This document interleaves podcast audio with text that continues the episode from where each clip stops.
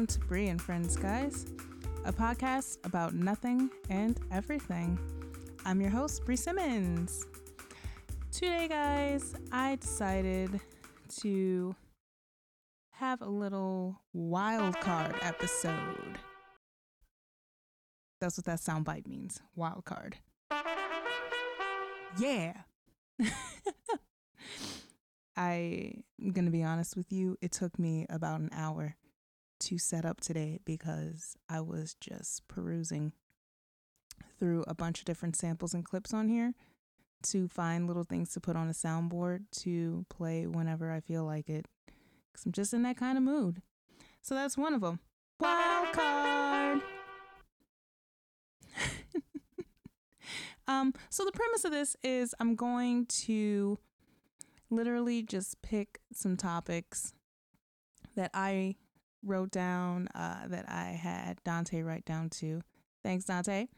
Um, and I also asked on Facebook and Instagram um, for folks to comment on different topics or random things they want me to talk about. And I got two whole comments. um, and I mean, if I pick them, I'll tell you what they are. But I mean, they're pretty good. One of which I don't, I think I know maybe one or two things about. The other is more of an opinion thing. So I hope I get it. I hope I pick those two. So thanks to those two who commented. Um, Jason and Sarah, you guys are the real MVPs. Um, yeah, so let's jump on in, guys. I'm gonna reach into my shoebox of fun. Can you hear the topics rustling around? Um, but I hope you guys also, while I'm picking, um, had a good week end, good weekend, and I guess a good week overall. I haven't talked to you guys in a while over the uh, internets. Um, so I hope you're all doing well. I did want to uh, say something very quickly. Um, a former bandmate of mine uh, passed away actually this past Thursday uh, from back home in Chicago. When I was part of the band Oblio and Arrow, I actually met um, this man, Brian Whitebread, um, while I was in Oblio. And we weren't super, super close. But whenever I spoke with him or saw him, we always had the weirdest, best conversations. like he would ask me or tell me about things that I had just never had to conversate about before. And it was always just interesting. Never a dull moment with him. And he was also just so sweet and caring. And I mean, an amazing musician, really great guitarist. Um, he was just so natural with it. Like it just seemed like it was just an extension of him. He just picked stuff up like nothing. And it's also a really great songwriter. I got a chance to hear some of his music, I think, I don't know how many years ago now, two or three. I just remember I was back home and we were all chilling and he played some of his stuff.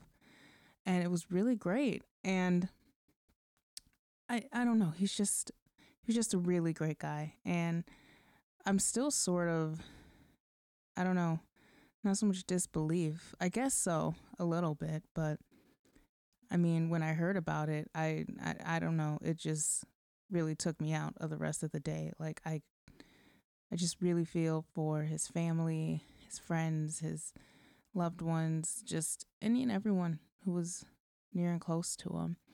Um, my Oblio fam, I hope they're all doing it, doing well and taking it the best that they can. Same with his family.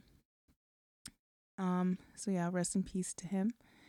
And um, let's get into the first topic that I picked which happens to be discovery of exoplanets. Now, I don't know a heck of a heap about this. And this is one that Dante probably wrote. he would be a better source for this. Um, space terrifies me and fascinates me at the same time. Like there right now, I just visualized it and it freaked me out. Right now, I am sitting in my room on planet Earth. Well, in my room in America, which is in, uh, I guess, North America, because Canada's part of that too. In North America, which is on Earth, which is the my very energetic third planet from the sun. and there's just a whole mess of things outside of this planet circling around us. Anything goes wrong up there, we're done. It's over. Like that does that not terrify you people? And I know this isn't about flat earthers. That wasn't the topic, but no, no, I'm not going to get into it. And exo the fact that there are exoplanets, like the fact that there's something else besides these nine, where is it eight now? Because Pluto, Pluto goes back and forth. This Pluto planet again yet? I don't know. I'm gonna go with nine. That's what I grew up knowing.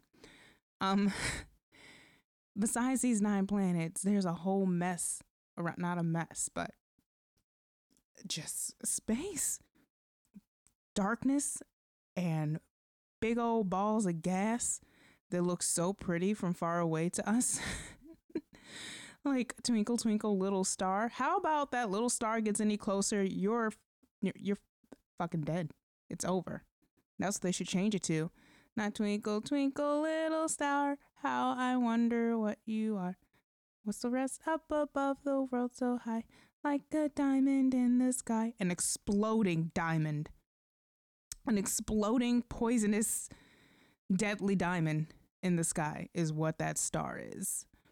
I mean, something happens to the sun, we're all just, I mean, bye. It's been real, y'all. I, this isn't about exoplanets, but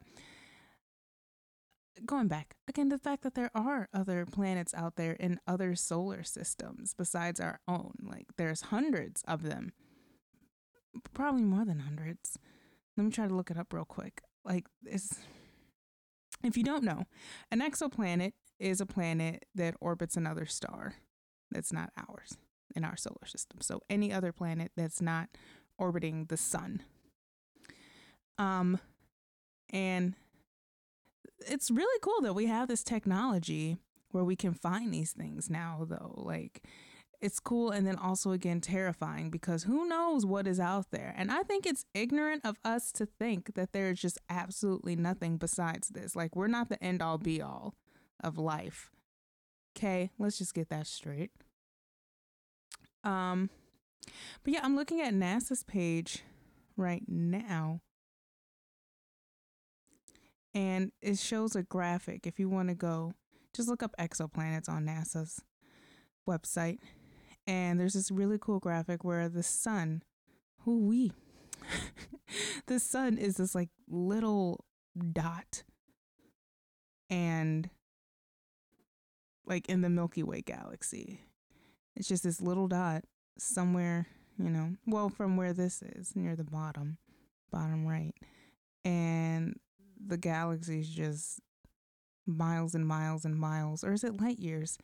Of just stars and asteroids and other planets. And there's a like swirly area that they've uh, colored white, and that indicates the area where the majority of the exoplanets have been found.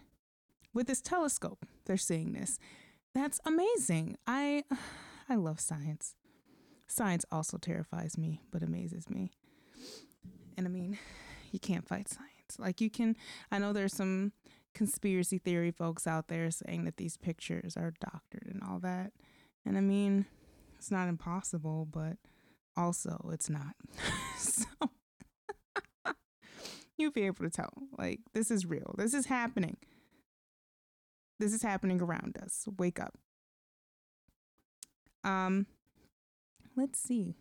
They found in a trial run um that there could be a small planet orbiting a star that's about 540 light years away.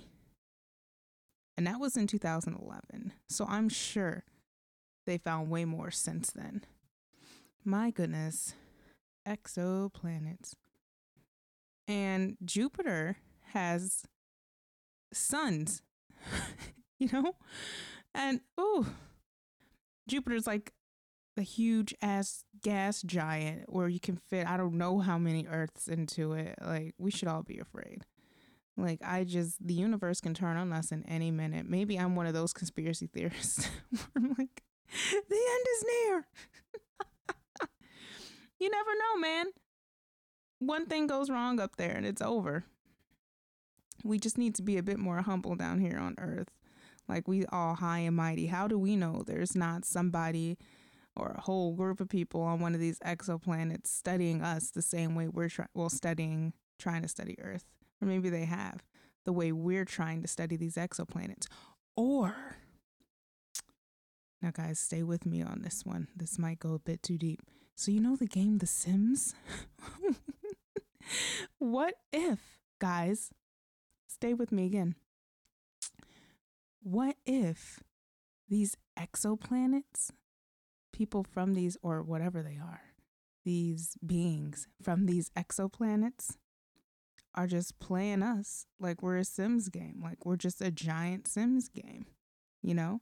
Or I guess you could say God if you believe in, or any God you believe in or higher being, is just playing us like a Sims game. Hmm. Anyway, next topic. All right, so we've got NASA spinoffs.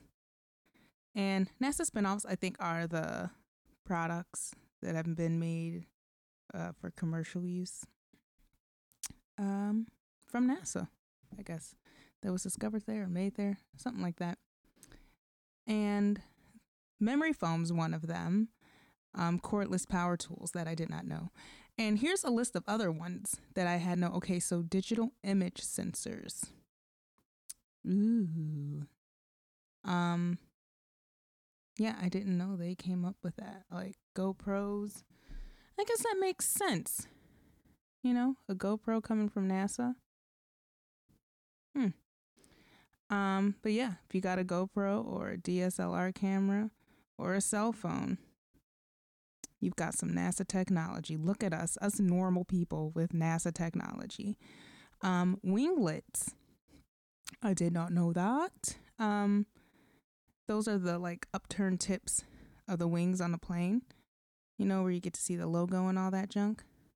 Thanks, NASA. Um, more aerodynamic, you know. Oh, precision GPS. That I think I knew, but maybe forgot about. But that makes sense too that they came up with GPS. Because, you know, space, you got to find them. Ooh, this I didn't know. Enriched baby formula. Maybe they came up with that while they were trying to find something for those astronauts to eat up there. You know. Oh, they were. Okay, see, I should just read the caption. It says while developing life support systems for Mars missions, NASA funded researchers discovered a natural source for an omega 3 fatty acid that is now incorporated into more than 90% of baby formulas on the market. So next time you're feeding your baby some Similac, thank you, NASA. I don't know if it's in Similac. I don't really know any other baby formula brands. All my friends have babies, not all of them. A good portion have babies now. Maybe you guys can chime in. um, memory foam, I already said. Uh, but they the way they came up with it, apparently, uh, they were looking for ways to keep test pilots cushioned during flights. Now that's a comfy ride up into the moon on some memory foam. Yes. Oh, the International Search and Rescue System. Well, thanks NASA for that, saving lives. Uh, they made trucks more aerodynamic, so you don't get those big boxy looking ones. Um, shock absorbers for buildings and bridges. NASA's really saving the world. Advanced water filtration. Ooh, your Brita times 10. Oh, invisible braces. Let me tell you something. I know I have a lot of friends who had braces, and they hate each and every time I say this, but as a child, I envied my friends with braces because they had those really cool colors. Like I had one friend who always changed the color. I won't name her. I don't know if she's embarrassed about her braces, so I'll leave it be. If she's listening, she knows who she is. It was from like third grade, maybe into middle school. She almost said her name right now. she she always had the flyest braces to me. Like every time she came back with the after she got them um tightened, I think, which I hear was just torturous. But I'm like, girl, you got those really cool neon pink braces. She also had green one time. She went for black for Halloween, you know, mixing it up. The rubber bands were also really cool colors. Like, I know it had to be horrible to deal with, but I thought they were a fashion statement. And I'm like, I would look cute as hell with some braces. I already had chubby cheeks, so I'm like, this would just up it. Like, I'll look so cute. Please, I want braces. I did, and I know this sounds like bad, but I didn't need them. But I wanted them so bad. But then everyone started getting fancy with those Invisalign braces. So thanks, NASA, for, for ridding children across the nation of pain and suffering from those horrendous orthodontist appointments. Um, let's see what else can we find that voltage controller. Now, what's that? Now, a NASA patented voltage controller has been implemented in all sorts of load bearing electrical mechanics, providing only the power needed to carry the weight on board. So, escalators, things of that sort. Wowee. Who knew? And cloud free views of Earth? What? Oh, they're talking about like if you use Google Earth and, you know, you can thank NASA for the cloud free views, you know, because they probably just took a ton of pictures over time. Ooh, like technology these days. You can go on Google Earth and just have yourself a mini vacation in your home. Like my sister visits uh, Malta a lot through Google Earth. It's beautiful there, guys. So, I mean, if you're balling on a budget, can't make it out of the country, just sit down in front of your uh, laptop or hook it up to your TV with the HDMI cord, lay back with a beverage, and enjoy Italy or something. um, oh wow, they also came up with a cardiac pump, and uh, that's when uh, you know you get a heart transplant. Um, this pump, I guess, stimulates the fluid flowing through your heart, you know, or the blood flowing through your heart. But they used it um, to stimulate, uh, for simulating fluid flow through rocket engines. Wow, wow, wow. I did not know this existed till right now, but I want it. There's an anti gravity treadmill. Where is it? I have never heard of this. Apparently, it was out in 2005. What? And um, I guess people use it, um, you know, all around. They said professional folks um, and collegiate athletes and people who are learning to walk again after an injury or surgery and people suffering from other stresses of the joints. I need to get into one of these. My goodness. NASA spinoff. Thank you, NASA, for these beautiful advancements in technology. It's amazing what the human mind can think to do. And when I hear about this stuff from NASA, or just anything science related, I'm like, you know, we should really be putting this more out in the forefront. You know, we get bombarded with so much stupid information that we don't really need, especially on celebrities. And I am going to be first to admit that I'm a sucker for it. We all know I love my celebrity gossip, but I just wish like scientific journals and all that were just as popular, you know? Like, I want to hear about all this stuff too. Like, it's when we use it correctly, we can do some amazing things. And I just think we should put more of our energy towards that and some of the stupid shit we're doing. But you know, it's not my call to make. I'm not president or anything. We're gonna leave him out of this though. This is a nice, this is a safe place. Alrighty, this next one. Underrated films. This was one of the comments from Sarah, my Sarah Boo. Um, so I made a short list because I'm pretty. I like a lot of films that a lot of other people don't like, but I don't know if they're like generally, generally, sorry, underrated or just I think they are. But I made a list. Okay, so um, this is in no particular order, but the movie Baby Boss. I will admit, I didn't want to see it when I saw the trailer. Like, the trailer doesn't do it justice. The trailer makes it look really stupid, in my opinion. I did, I had no interest in seeing that. Like, it's just like businessman Stewie. like, I just didn't care for it. But the movie, we watched it um with a group of our friends. It was really good. It was a really good premise. I'm not gonna give it all away, but it was nothing like I thought it would be. And I absolutely loved it. I'm like, wow, this movie got a bad rep. Um, so check out Baby Boss. It's pretty great. I mean, Alec Baldwin should have sold you enough. He's pretty well, I mean, he's a little iffy now that I think about it. Um, but I'll give you the synopsis if you've never seen it. Okay. A new baby's arrival impacts a family, told from the point of view of a delightfully unreliable narrator, a wildly imaginative seven year old named Tim. And that's the thing, that was the catch. So maybe it's because I didn't read the synopsis and I just went from the trailer.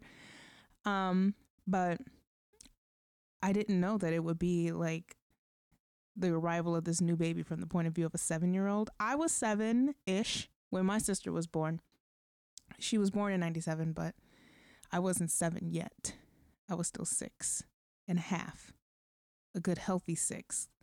but, but so I can understand that. But I didn't really feel like, you know, that typical everyone's paying attention to this new kid and not me and why is this new baby getting more attention than me? Or like anything like that. If anything i was more protective of her i think than my parents. I, didn't let anybody touch her. She was a big baby too. My gosh she could have probably punched whoever was trying to kidnap her out. Anyway this isn't about me. Um so okay. The most unusual baby boss Alec Baldwin, arrives at Tim's home in a taxi, wearing a suit and carrying a briefcase. The instant sibling rivalry must soon be put aside when Tim discovers that Baby Boss is actually a spy on a secret mission, and only he can help thwart, thwart, thwart, sorry, thwart a dastardly plot that involves an epic battle between puppies and babies. Like the uh, the movie's pretty great. But Tobey Maguire's the narrator, so. so yeah, Baby Boss, check it out. Um, another one is Across the Universe. Now, I love this film. I remember when the trailers and all that first came out for it. I wasn't super into it. Like I didn't understand it looked like one of those weird indie films, and I was like, maybe a junior or a senior in high school when it came out. And I'm like, I don't know about this yet. I'm still trying to get to watch not another teen movie or something, you know? Like I wasn't into the stuff that made me think. Um but I watched this movie with a friend of mine at her house and I was instantly taken. Like the I don't remember the trailer from it. I remember one scene vividly from the trailer, and it's when they're at the bowling alley, and it's like the cosmic bowling, so they have like all the lights going, and the two main characters, um, Lucy and Jude, are running and like jumping through the bowling alley, and I'm like, what the hell is this? Um, but it's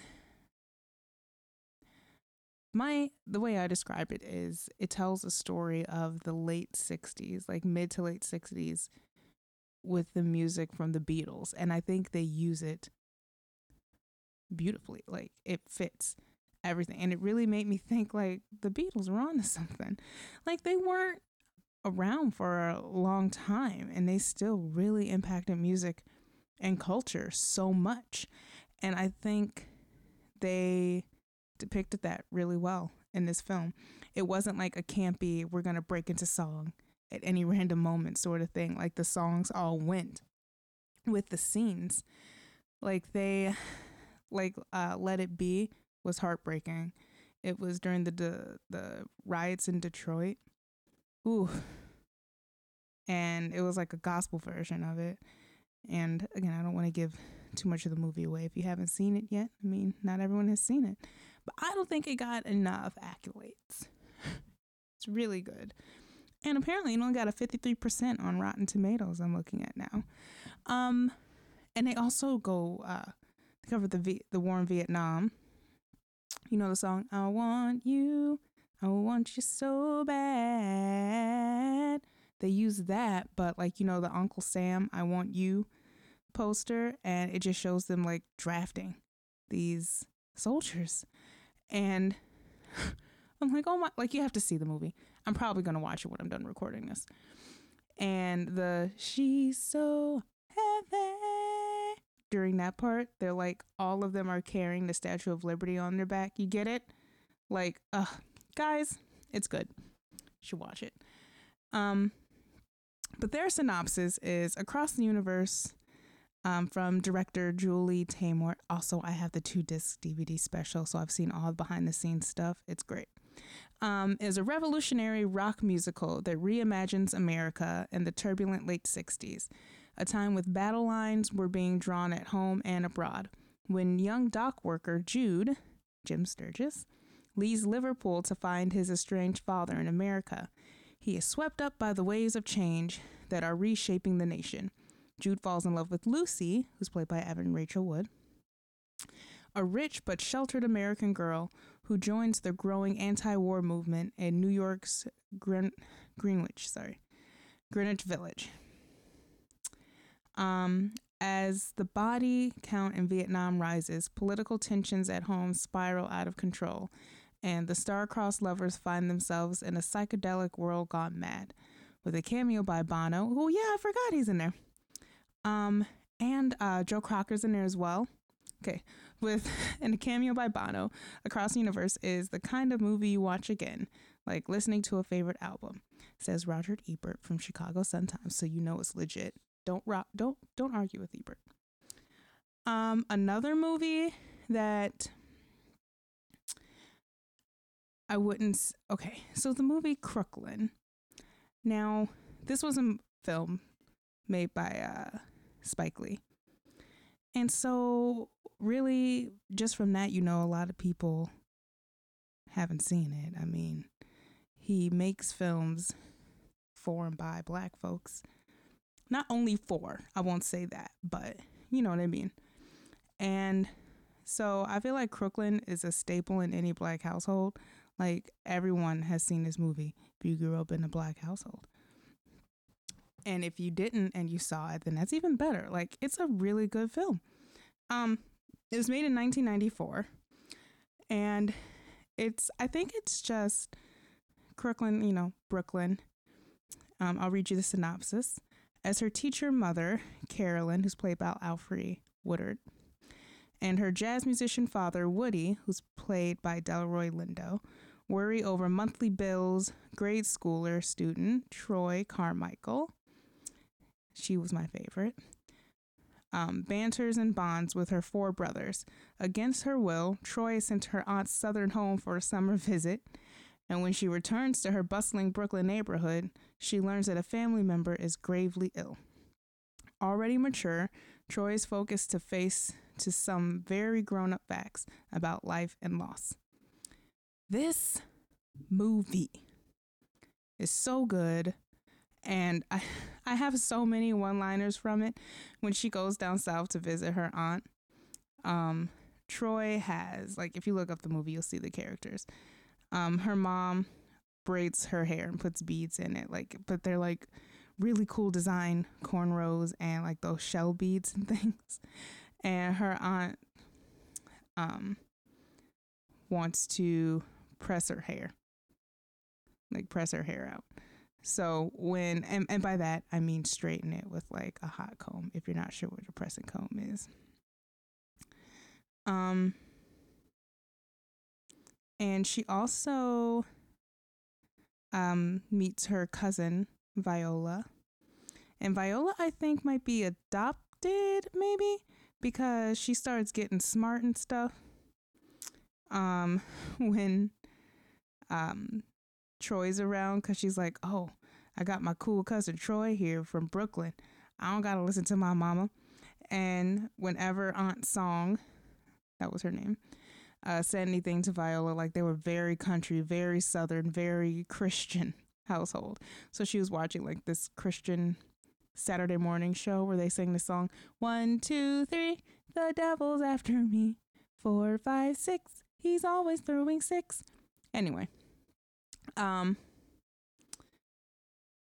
she comes in, tries to tell her something, and then she's like, I ain't gotta listen to her. She ain't my real mama anyway. And I'm like, oh, Viola. And anyway, back to the pressing hair part. Troy gets her hair straightened by her aunt's song, and she's like, I just couldn't have you here with all those beads and braids and shells and things. It's my favorite thing to say. Um, and Um, of course, Spike Lee makes a cameo in it. He plays one of the uh, drug dealers. I don't know if he's a drug dealer or just a druggie. He sniffs glue a lot. Um, and he only his partner only has one arm. It's pretty cool. Um, what else happens? Like it's just it's a nice coming of age film. And I of course love the music and everything about it because it's based in the 70s. Um it's just check it out. I don't know if I did a good job describing it, but you need to watch it. If you know me and you haven't seen it yet, we're watching it the next time I see you. Like when we first started dating, I made Dante watch this immediately and he loved it. So he passed the test. We're good. We're fine. Because if he didn't, I don't know if he'd be here today, guys. um, yeah, it's really good. Um, what are some other underrated films? Now, okay, I don't know if anyone else likes this movie, but this, okay, so this pulled at my heartstrings at the tender age of six. But there's this animated film called The Pebble and the Penguin. And I don't know how many people have seen it. I mean, it came out in 95.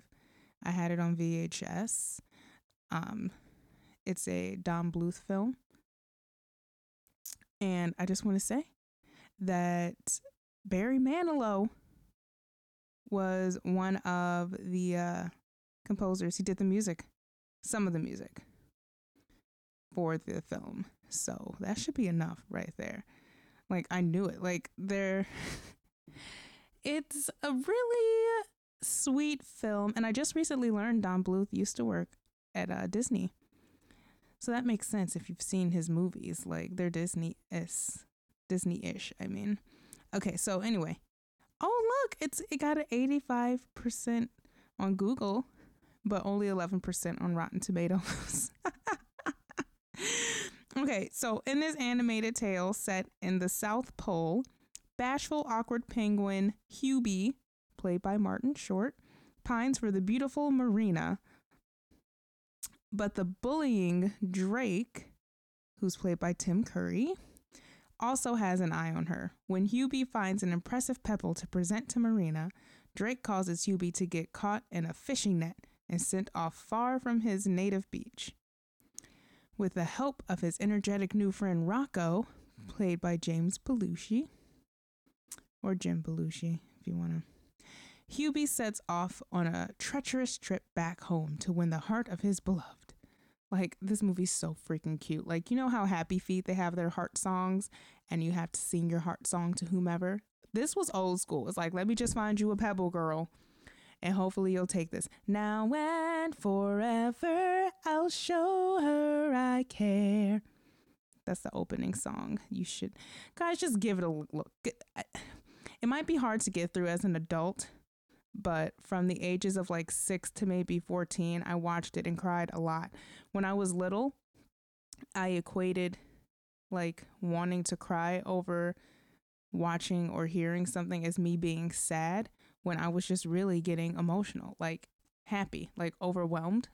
but I thought, but I want to cry, so I must be sad. So I thought this movie made me sad. I thought Fievel, well, Fievel really did make me sad, but then happy again. Fievel is another underrated film. Oh my gosh.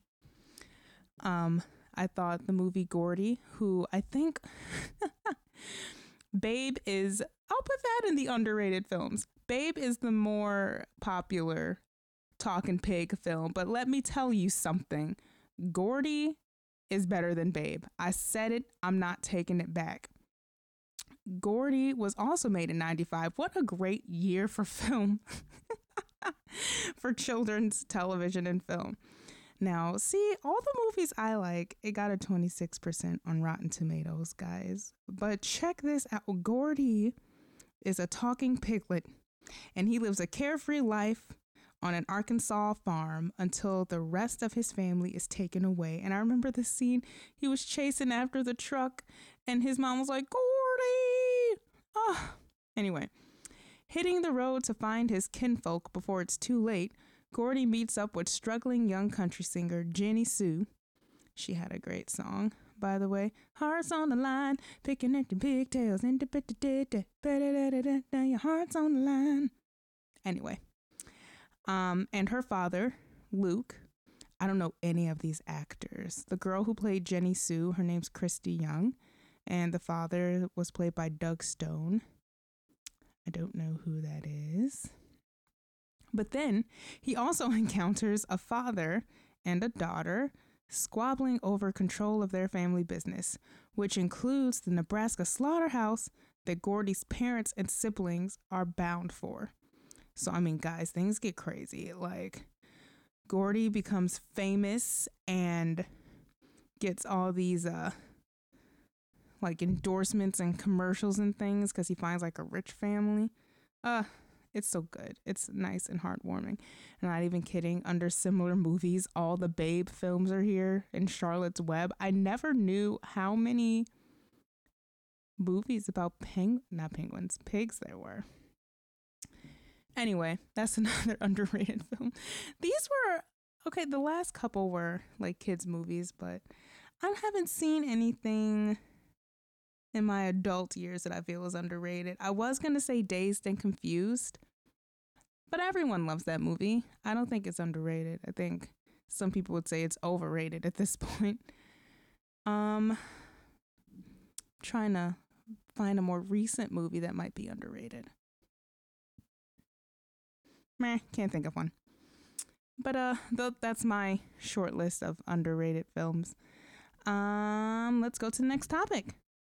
Okay, the next one I picked was gospel and classical music. And I wrote that one. Um, so quick story. So I um have been in a little bit of a well, I was in a little bit of like a musical depression where I just didn't get as much out of playing and singing or even composing music for a while. Like if you followed my music page, the last full thing I posted was like maybe December or January. yeah, January actually of this year. And I just didn't, I don't know. I just, I'm like, I'm not feeling it. And I think what it was um, was that I was just, one, overworked and just overwhelmed in general with everything else with life.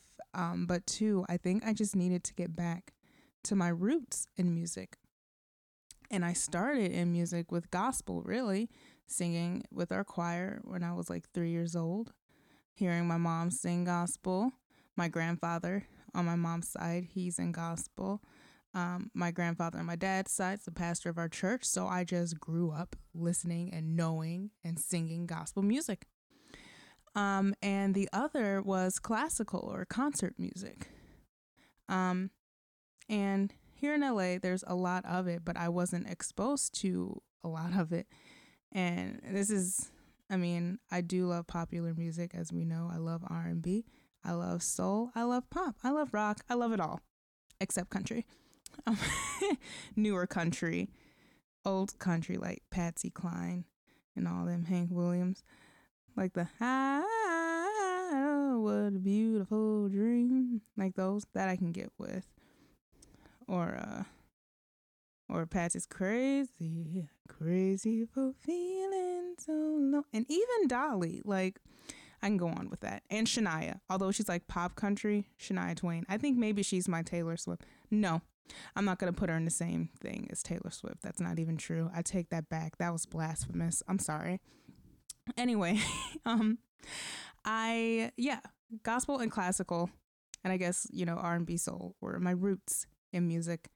And I hadn't had any of that in quite some time. Like my students, bless their hearts, are more into popular music and that's fine. And I do teach them classics. Um but again, they want to learn how to play this pop music.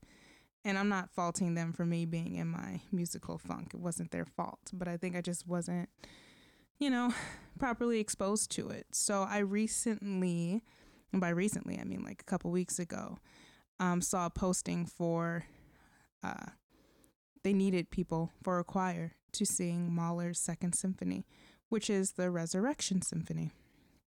And I'm like, okay, I'll take a go at it. I'll do it.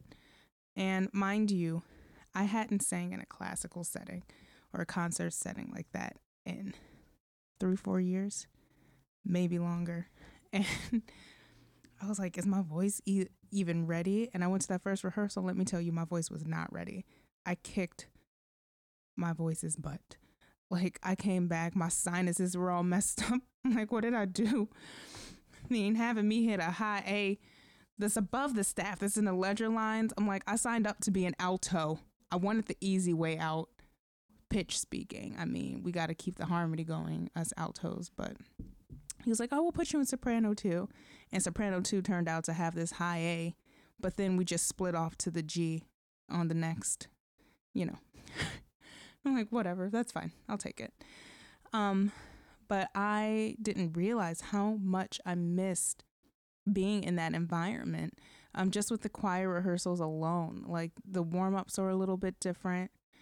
Um, the environment's way different. And I made a joke. Some choir kids just never grow out of it. Like we had in that soprano section, I loved singing with them. They're all amazing vocalists. But there was just so much cattiness sometimes. Like, guys, you're a grown woman. Stop it. Like, please. The altos were way more chill. That's how it always is. I wanted to go over to the altos so bad. And some of the altos, I think they knew inherently because I we were walking around introducing ourselves. They're like, You're an alto, right? And I'm like, oh, normally yes, but he put me in soprano two.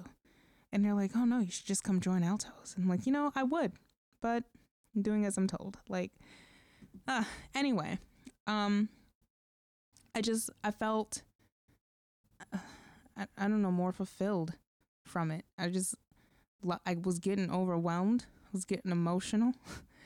Um, and then once we practiced with the orchestra, that just took me all the way out. Like, I legitimately had to stop singing at one point because I was like starting to cry. This, guys, if you haven't listened to it, it's a long piece, but it's beautiful.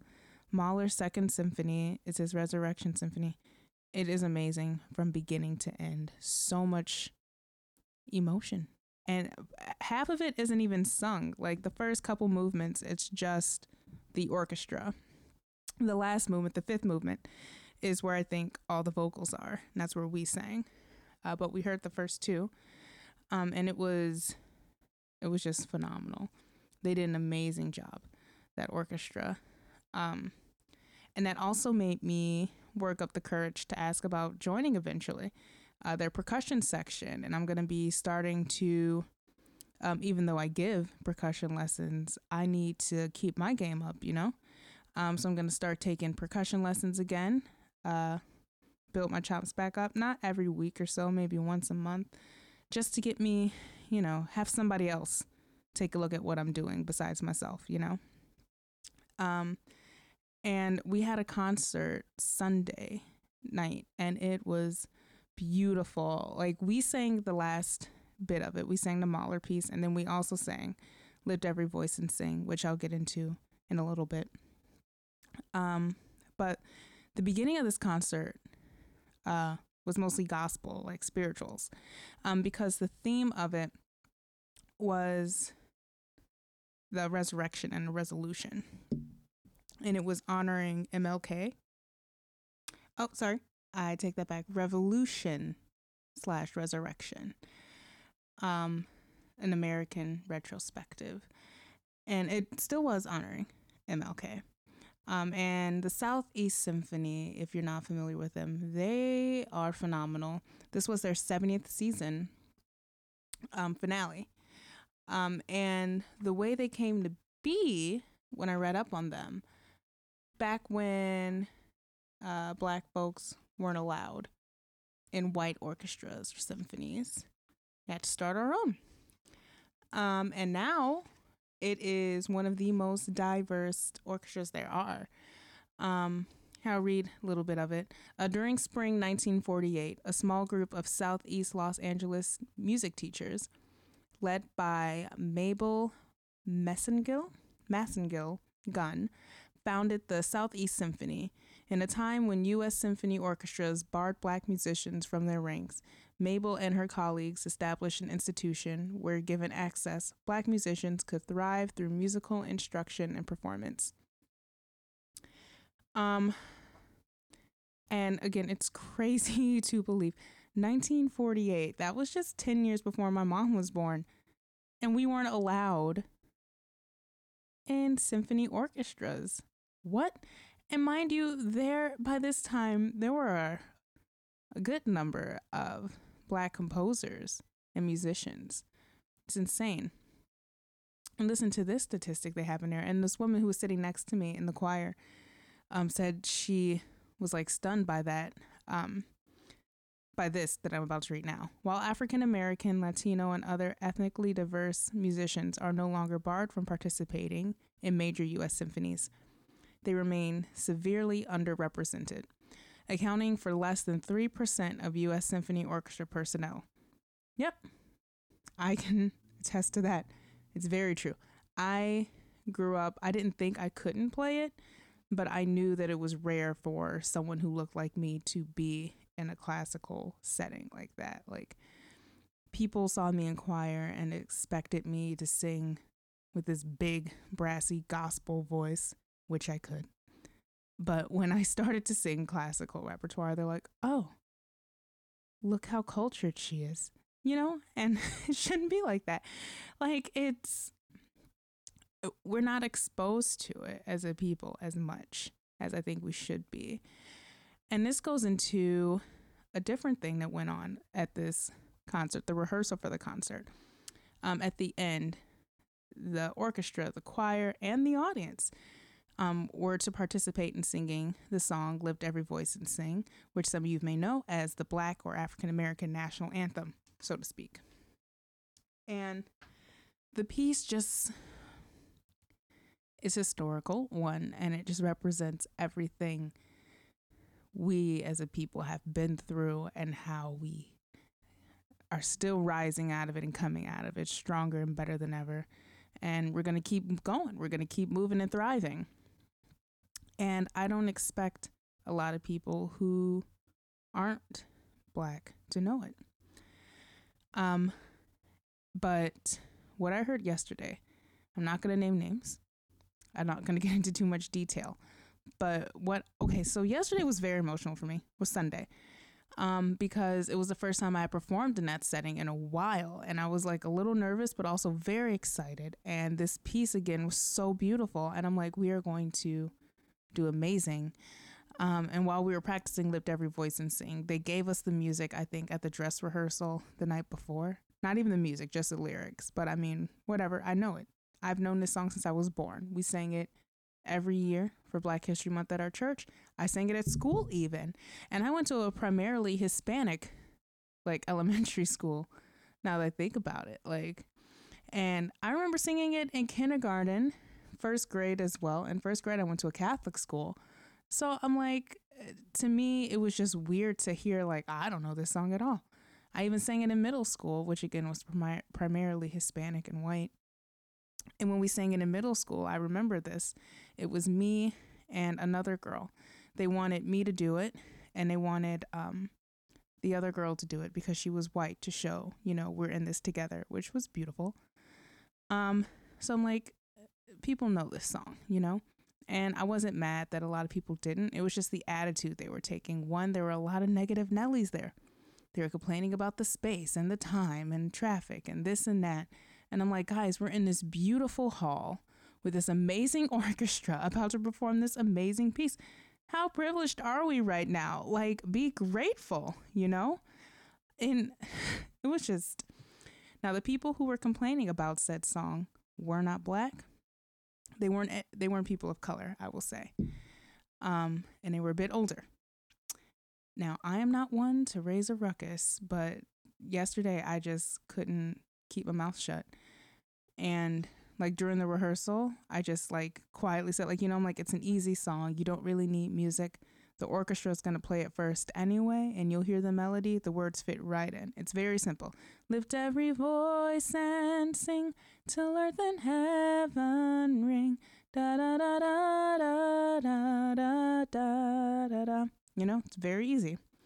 You hear it once, you can pick it up. And plus, these are professional musicians. You could do this. I mean, we got this Mahler piece in German. We're singing in German. We got this maybe a smooth three weeks ago. But you're complaining about singing this song that has like made like you cover a scale, I want to say. We don't go really any higher than that. Like, but okay, whatever. Anyway. Um so when we were leaving out from the uh sound check or whatever. They didn't know I was behind them, but it was a group of four or five older um, white folks, and one old older man like yelled out like he was pissed. He's like, "You know, you only know this song if you're black," and I'm like, "Excuse me," and they're all agreeing with them. And again, they don't know I'm behind them. So this is so out of character for me. Like if you know me personally, I don't think I'm anywhere near as energetic as I am on this show, but I, I keep it quiet. Like I don't really start much of anything, but I'm like, no, no, no, no, no. Like I got super offended. And like I yelled out and I'm like, whether you're black or not, you should have at least heard of this song, says the black girl. And they all turned around and looked at me like, oh fuck. And then they turned back around super quick and like hurried away. Um, but one woman was like, "Oh, I still don't know the song." And I'm like, I'm not going to argue. Like, I don't care that you don't know the song. It was just the way he said it, you know? I'm like, what do you mean you only know this song if you're black? One, that's not true. Two, the song is not hard. You're a professional musician. Quit whining and learn it. It's a song about unity. It's a song about coming together, not just black people. Like, I, someone um, in our choir went up to because I wanted to do this too. Um, and I'm glad he did this. He came up when we were downstairs in rehearsal room and explained to them what the song means. And he's like, you know, and not just for black people, whether you're Korean, Jewish, Indian, whatever. This song's for you. Like everyone's been through something. And this song is about rising above it and coming together as one to, you know, thrive. And it's true. It is. But I, again, I just found it so disrespectful as a black woman. Like, you're just tossing this aside. Like, it means nothing. And it's just so trivial. Like, this is my history. This is, these are my family stories. This orchestra that we're singing in was founded 70 years ago because they didn't want my kind singing or playing with them. You know what I mean? So I'm like, this is very disrespectful. Um, if you don't know the words to lift every voice and sing, I'll the first verse is essentially lift every voice and sing till earth and heaven ring, ring with the harmonies of liberty. Let our rejoicing rise high as the listing skies. Let it resound loud as the rolling sea. Then you go into like a little lower part. Sing a song full of the faith that the dark past has taught us. Sing a song full of the hope that the present has brought us Facing the rising sun of our new day begun, let us march on till victory is won. That verse alone, the older I get, the more emotional I get whenever I hear it or sing it. Like, and if you were at this concert, like to hear this audience, like the place was packed. And again, it's a 250 piece choir, 150 piece orchestra. And then there was a gospel choir as well. And just to hear everyone singing, like the beginning, you had soloists sing each verse, the gospel choir sang a verse, the orchestra played like a little prelude, and then everyone joined in. And it was just beautiful, like an amazing, roaring. Ugh, I'm getting emotional talking about it now. But I just, the song just means a lot to me. And I know I sound super cheesy whenever I bring it up, but I'm like, this is, this, I, ugh it's it was great. I'm gonna try to see if there's a video on YouTube and maybe post it a little later. It was just a beautiful, moving moment. Um, and this was after um, the orchestra presented an award to a woman who's been like on the board of trustees with this uh, orchestra f- for like I think all 70 years. She's 90 years old. She's been with this orchestra she was 20 and this woman was moving like she was like 50, 60 years old. Uh, amazing. And she has seen a lot of change and a lot of the same shit, you know? And when we sang this after we presented her with this award, I'm like, oh my God. Um, but yeah, that's just one of the verses. The rest goes on and it's really deep. Like, I mean, one of the verses says, uh, we have come over a way that with tears has been watered. We have come treading our path through the blood of the slaughtered. Out from the gloomy path, till now we stand at last, where the white gleam of our bright star is cast. So, again, like all these verses tell you, like, look, we've been through some shit, but you know what? That's not going to stop us. We're going to keep moving forward. And I think, like, again, it can be for any culture, but I'm just speaking for myself. I feel like that is just Black in America's motto. We're going to keep going. We're going to keep pushing. You can't stop me. Um, and I know I got kind of off topic there, but um, all of that was to say I'm glad I got back to classical and gospel again. And hearing those gospel singers last night, I had to stop them. UCLA's um, gospel choir, there's something special. I went over to speak with them afterwards. I'm like, you guys bless my entire soul tonight. They they were amazing. And one of the girls was up there shouting. I'm like, she was my same energy. Like I wanted to stand up, wave my hands and stuff at one of the soloists up there, but I'm like, I'm up here with the choir. I have to be solemn. I'm not with the gospel choir. I'm with the orchestra, so I can't get too rowdy. but Oh, it was such a great night. And I'm just so grateful that they let me be a part of this without even, you know, hearing me first. I emailed the director, told him about myself, and he told me to come on down. And yeah, now I'm part of this amazing group. And I'm just, I just feel so fortunate. And I'm just really glad I'm getting back into it and pushing myself to do more with my music again, just because, you know, I've missed it. I really have. And I've started to work on more uh, of my own compositions again. It just feels really good. It's a slow start, but you know, it's better than what I was doing even a month ago. like I just posted a video on Instagram and it took me like an hour and a half to do it cuz I was criticizing it, saying that's not good, that's not off. I had literally had like 13 different videos that I chose from singing the same song. Like which one which one out of these 13 are better, but I'm just trying to slowly get back into it. Um, but gospel and classical is what started it all for me. And I just, I'm so glad I got to experience that last night. And I hope I can keep it going. Um, all right. Okay, so I'm going to do a few more. We're heading to about an hour here. I don't want to go too much longer and just drone on and on in your ears. Um, so I'm going to do the other comment that someone commented on. Um, friend Jason, of course, commented with Muse. Now we could take this one of two ways because he, now I know which Muse he was talking about. If you know this Jason, then you also know what Muse he's talking about. but I'm like, should I be petty and be like, oh, Muse, you know, in Greek or Roman mythology, you know, nine goddesses, daughter of Zeus, and, you know, all of that? Or a person who's like inspiration to someone else, you know? We are the muses, you know, from Hercules. Honey, you mean Hercules. Anyway, um, I could do a whole episode on the muses from Hercules. Not like the actual ones, but the ones, you know, back when the world was new. And then along came Zeus. He hurled his thunderbolt. Alan Menken composed that. Alan Menken. He should write a gospel album. He composed that whole doggone movie.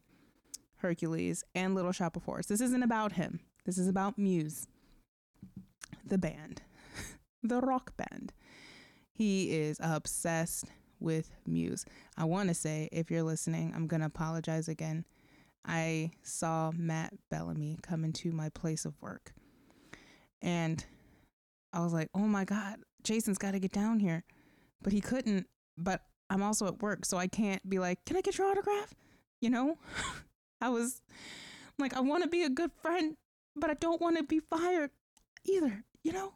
So I'm sorry I couldn't get you that, but I know he's met him once or twice. Good for him. I haven't met any of Oh my god, I shut myself up. I was gonna say I haven't met any of my musical idols slash icons, but I met Miss Janelle Monáe and Stevie. So just shut up right there. Um, but if you're not familiar with the band Muse, they're an English rock band uh, and they formed in 94 apparently. Like, I don't know much about Muse. I'm not going to pretend I do. I did not know they were around in 94. Um, but I know a Muse song when I hear it now because it has like that Muse sound to it. The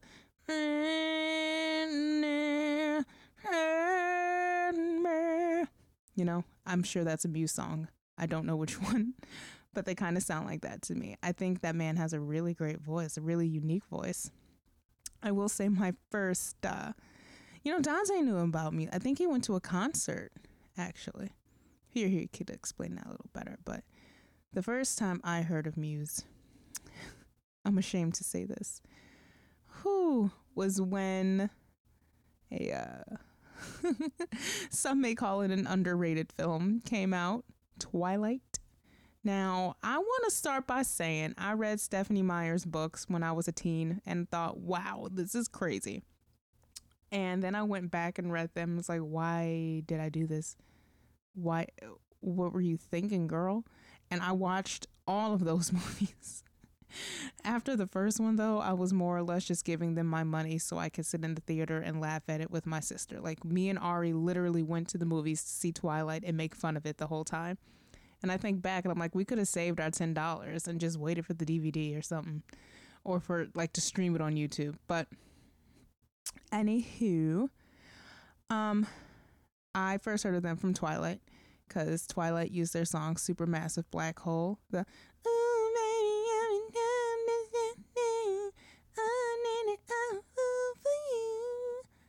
that one, where they go, ooh,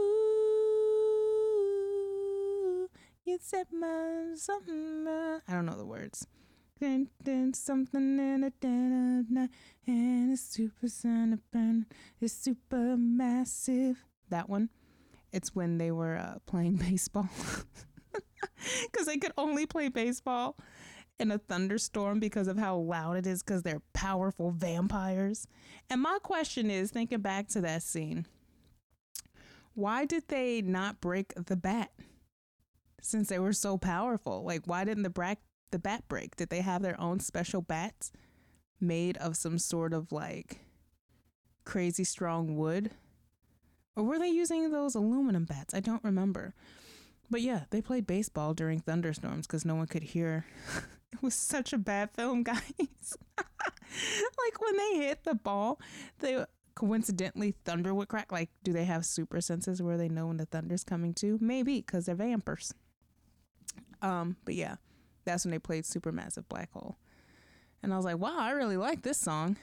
Um, but I gotta be honest, that's the only Muse song I know. The most Muse I listen to is when I'm around Jason, and I don't hate any of it. It's pretty good. I just haven't listened to it on my own ever. And maybe I'll do that today. Maybe I will challenge myself to listen to some Muse because they're pretty popular. I mean, they've been around since 94. So, wowee. Um, apparently, their musical style, according to Wikipedia, is described as an alternative rock, space rock, and progressive rock band. What is space rock? Let's go there, Wikipedia. Space, oh, it, it also redirects you to space metal. Space metal. But space rock, if you're ignorant to this, um, is a rock music genre characterized by loose and lengthy strong song structures centered on instrumental textures that typically produce a hypnotic, otherworldly sound. Mm. Could the Jetsons theme song be space rock? Meet George Jetson. Because they have some really cool synthesizers in it, like the, you know, space rock. Jetsons. They're in space. Um.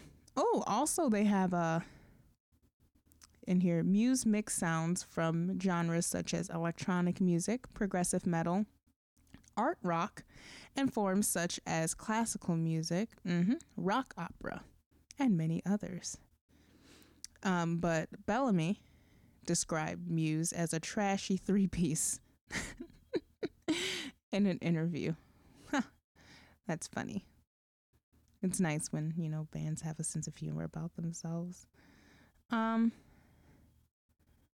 But yeah. Oh, see they're talking about Matt Bellamy's vocals here. They're saying many of his music songs are recognizable by Bellamy's use of vibrato, falsetto, and melismatic phrasing.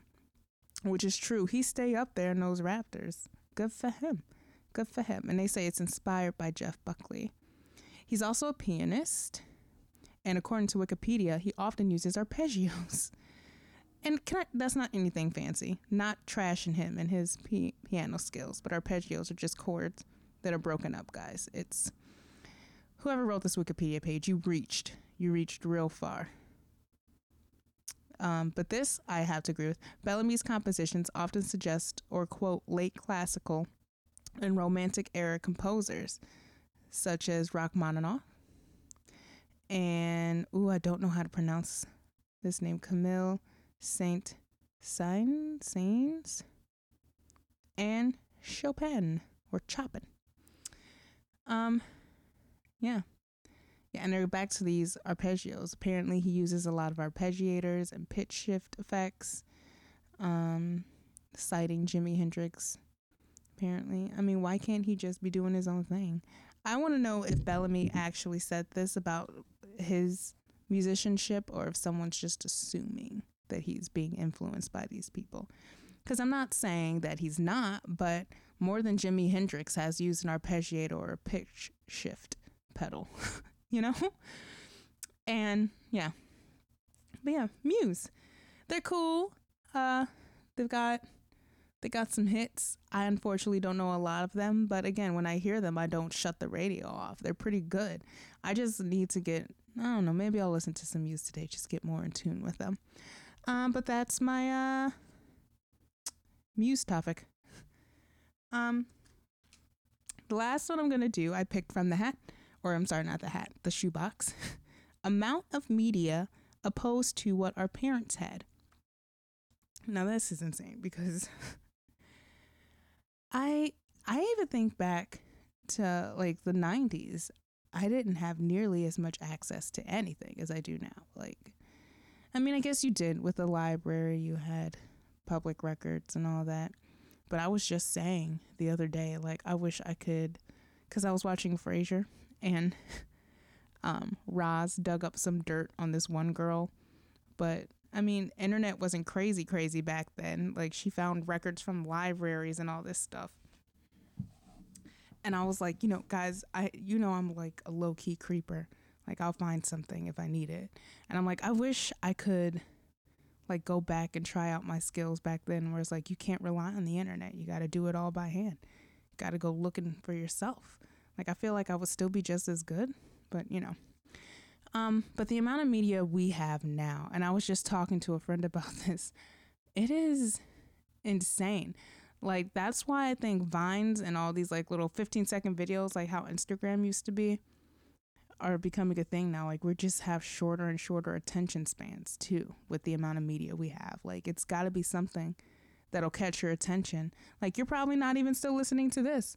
We're 70 minutes in. I don't know if I've kept your attention within those first 15 seconds, you know? Like you got to be able to catch someone's attention or ear quickly and keep it. And past the minute, they're out. I'll be first to admit if I see something, I'm like, this video is 10 minutes long. I can't be a part of it. I um, but it's insane. Like we get new pieces of information every like 20 seconds.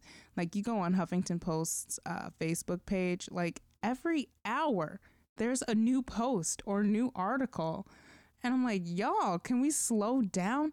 There, like, where's the anticipation? Like, maybe these places like these media outlets challenge themselves to post something like once a week and just leave people hanging, like wanting more. Like post an article, then be like, all right, see you next week. You know, I feel like people would get more that way. I mean, I guess you have that with YouTubers, but even those YouTubers will post things in between because I've seen it firsthand. Some people get like violent.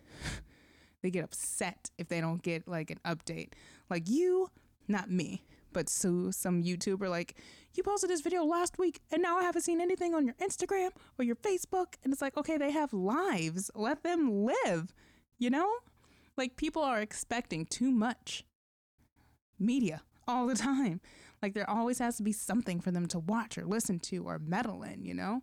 Whereas our parents, like, that's why they had so much free time to discover shit and do things with their lives because they didn't have all these distractions in the palm of their hand. If they were sitting at a train station, they had to talk to people around them or read the newspaper, which I guess you could do on your phone. But more often than not, you know you're just scrolling through a Facebook timeline or going through BuzzFeed, which I guess is informational or going through Instagram or bearing yourself, try to not speak to people. And I think that's why we have so many socially awkward people now. No one knows how to talk to anybody anymore because we have too much media. I don't know if that's the reason. Is texting media? Because if so, like I'll text half of the people, uh, half the parents that I have to, uh, when I need to get in touch with them. Like sometimes I'll call and I'll be like, you know what, just text instead. And I'm like, oh, okay, cool. Like I'm a very socially awkward person. And I wasn't always that way, I think. And I don't think it had anything to do with texting or anything. I think it's because I was very annoying as a child. like I vividly remember both of my parents telling me like you need to calm down or no one will like you. Like you are going to be pestering everybody. Just take a seat please. I was too excited to socialize with people. And now I'm not excited at all to socialize with anybody. See, I just, after age 10, I'm like, this isn't for me anymore. I gotta stop. Um, yeah, there's just too much. Like when I, I mentioned this when I was watching Selma. They mentioned, you know, we have to do these marches because the newspapers will be there. They'll take pictures. They'll get interviews. And that's how we'll get the word out. Whereas now you post something, two seconds later, you use the right hashtags, it's seen by like thousands of people. You know what I mean?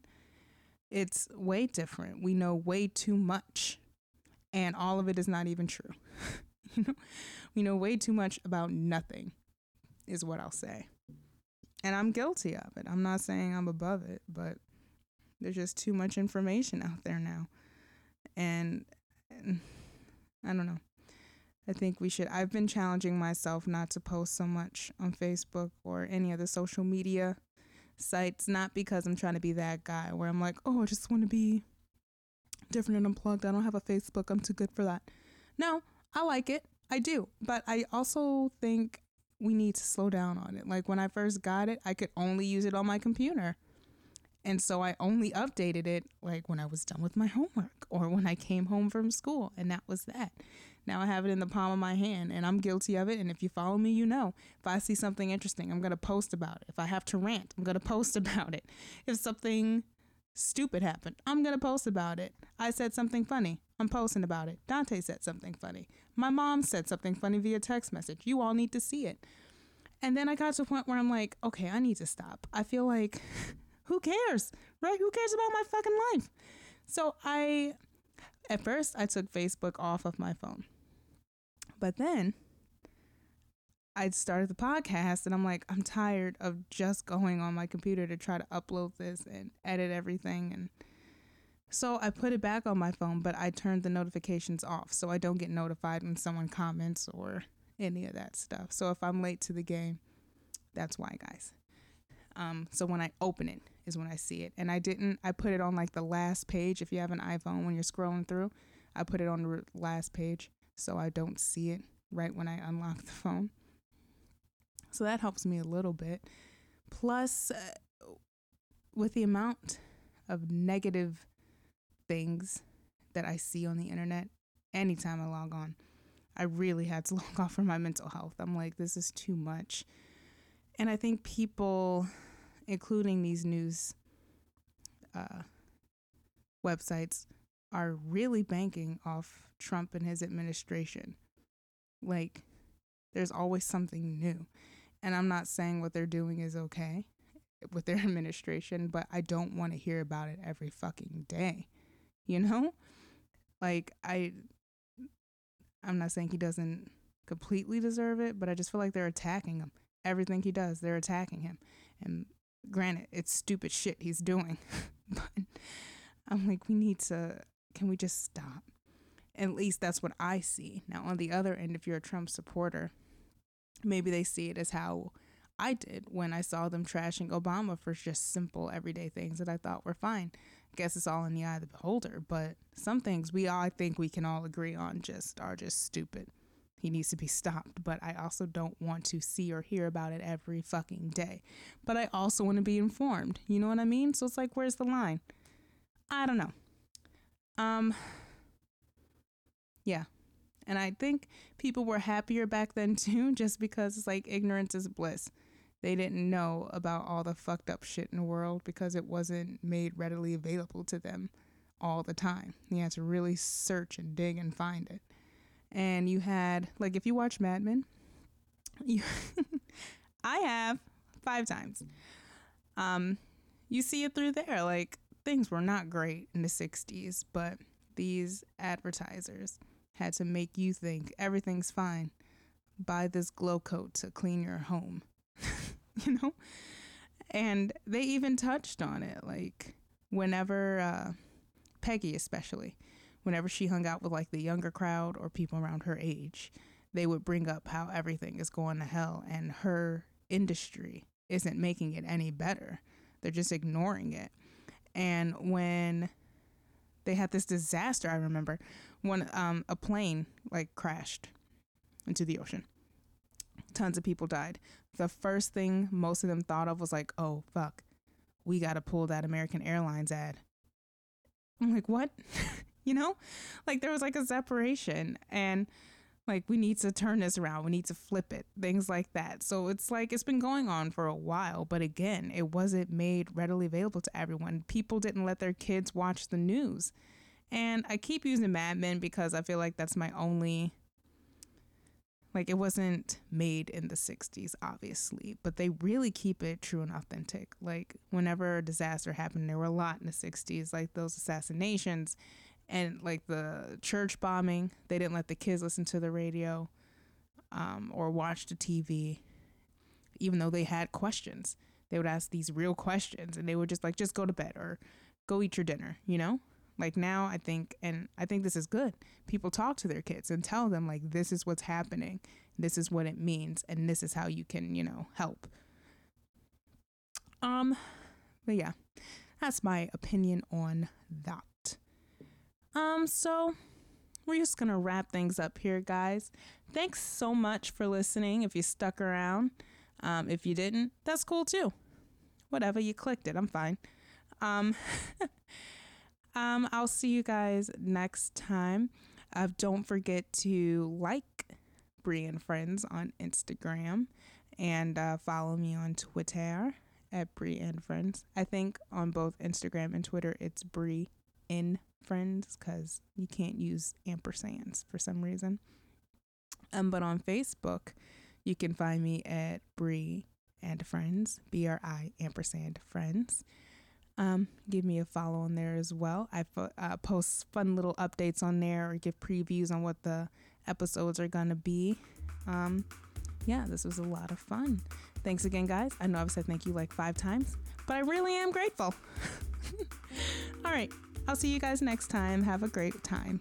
What? Have a great day. bye bye.